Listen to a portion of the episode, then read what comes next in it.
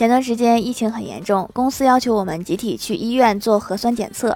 我在排队的时候亲眼看到排在我前面的一个男生双手举高做了一个投篮动作。